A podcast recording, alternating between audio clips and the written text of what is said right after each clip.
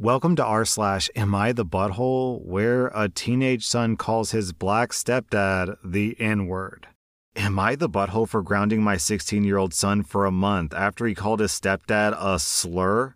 I'm a 43 year old guy, and my son is 16. I'm divorced, and my ex remarried recently. My ex wife's new husband, Jonathan, is black. Meanwhile, me and her are white. He and my ex wife are now expecting a baby together. Jonathan also has two teenage boys himself. My ex and I share custody, but our son spends most of his time at my place because he has more room and privacy here. Last weekend, he was at his mom's, and on Sunday, he called me all upset saying to come pick him up. I rushed over there, and I found out that he got into a fight with Jonathan over some chores, and Jonathan locked him out of the Wi Fi and banned him from video games until he did his chores. That's exactly how me and my ex discipline our son, more long term and serious punishments are, of course, decided between my ex and I, but the whole no video games today type of thing is totally fine for Jonathan to do. My ex and Jonathan then told me that my son got super upset over this punishment and told Jonathan to F off.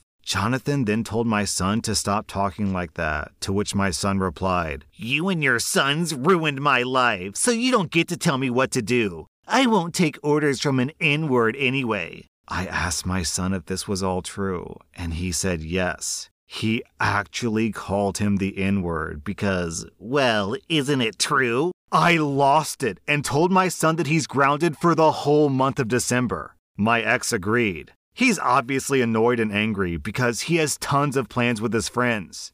He said that I'm overreacting to one word and that I'm being unfair. My brother and mom agree with my son and are saying the punishment doesn't fit the crime. Am I the butthole? Yo, the punishment doesn't fit the crime? All right, we found the racist in the family, people. Okay, if I found out that my kid called a black person the N word to their face, one month grounding would be like the automatic minimum. Like, it's honestly hard to understate the consequences of that word it's crushing in both ways because it devastates the recipient who hears it because it's the single most racist thing you could say to someone. And on top of that, from like a parenting perspective, OP has an obligation to protect his son. If he just thinks it's okay to throw out the N-word, I mean that's a that's a life-ruining word.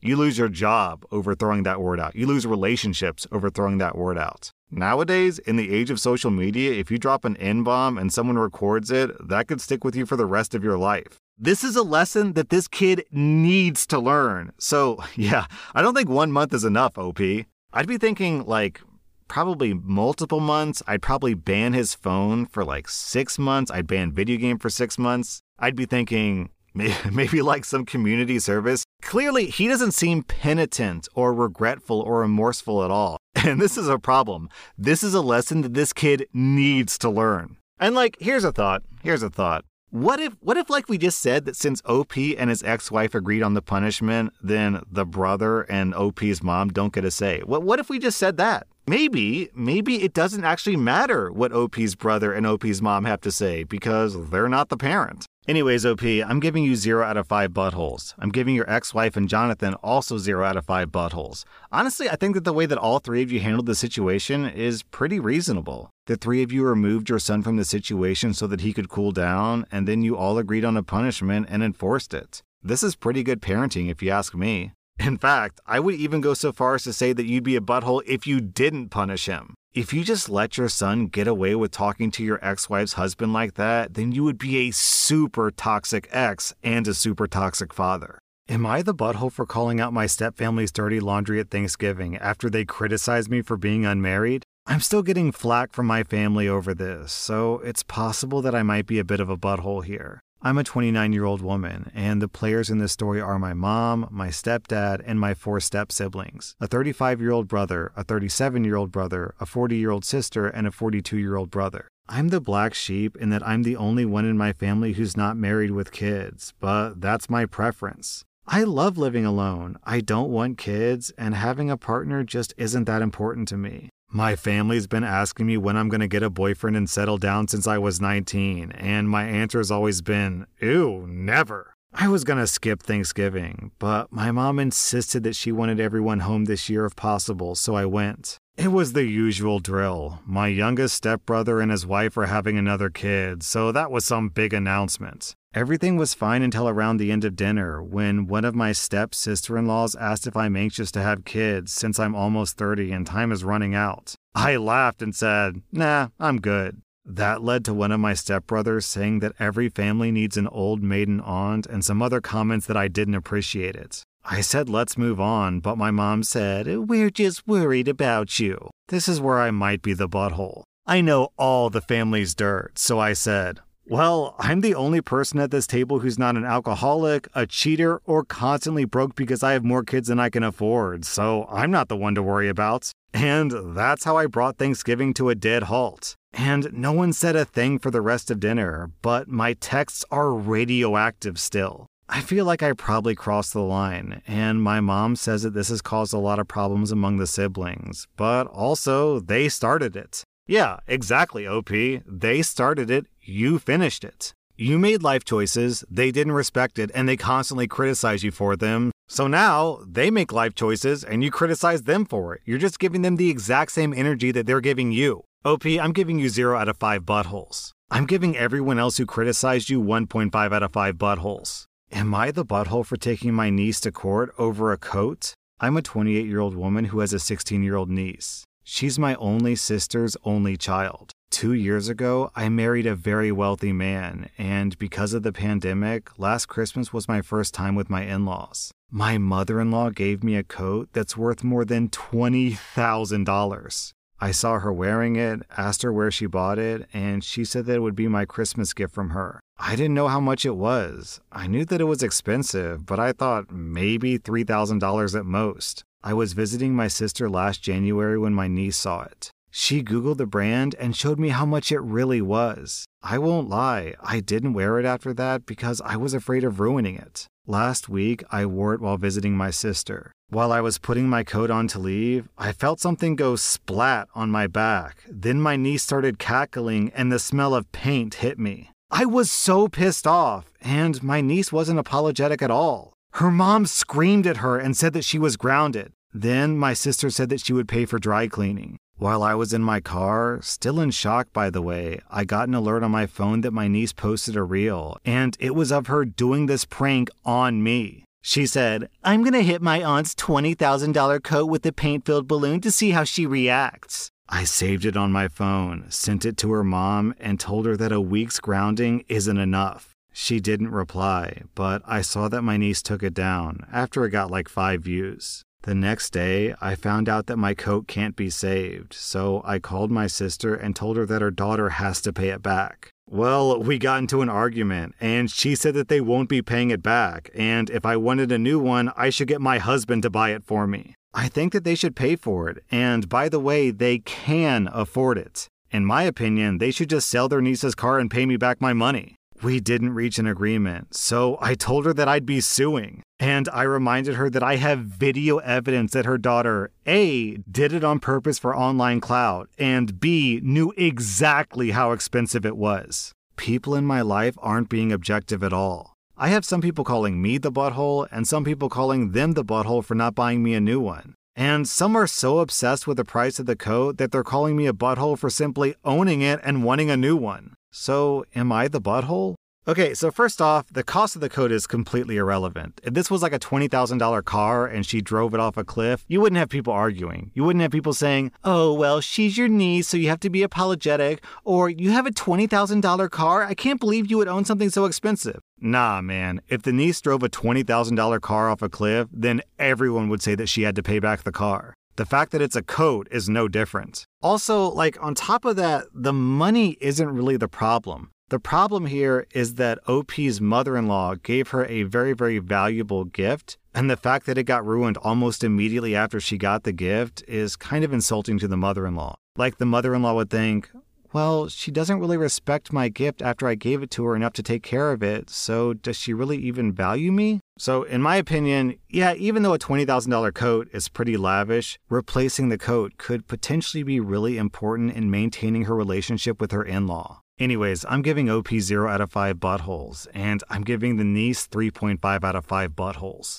And then OP posted an update. When my husband got home, I told him what happened and showed him the video. He asked me if I spoke with my brother in law, as in my sister's husband, and I said no. All my conversations were with my sister. He said that he'd take care of it. My husband talked to my brother in law, told him exactly what happened, and showed him the prank video. Then he told him the coat was insured, and he'd be filing a claim and submitting the video, and we might have to file charges for the claim. He assured my brother in law that we'd be dropping the charges. We don't want to send our niece to jail. Then he told my brother in law that one of two things would happen. After our insurance pays us, they could come after them. If my brother in law's insurance pays, then their premium would skyrocket. Option two is the insurance company might sue them and might get a lien on their house. My brother in law asked if there was a way that he could pay us back without involving insurance. My husband told him that that's what we wanted to do in the first place, but that my sister insisted on not paying us back. Apparently, my brother in law didn't even know about this, and he was very pissed off at what my niece did and my sister's response.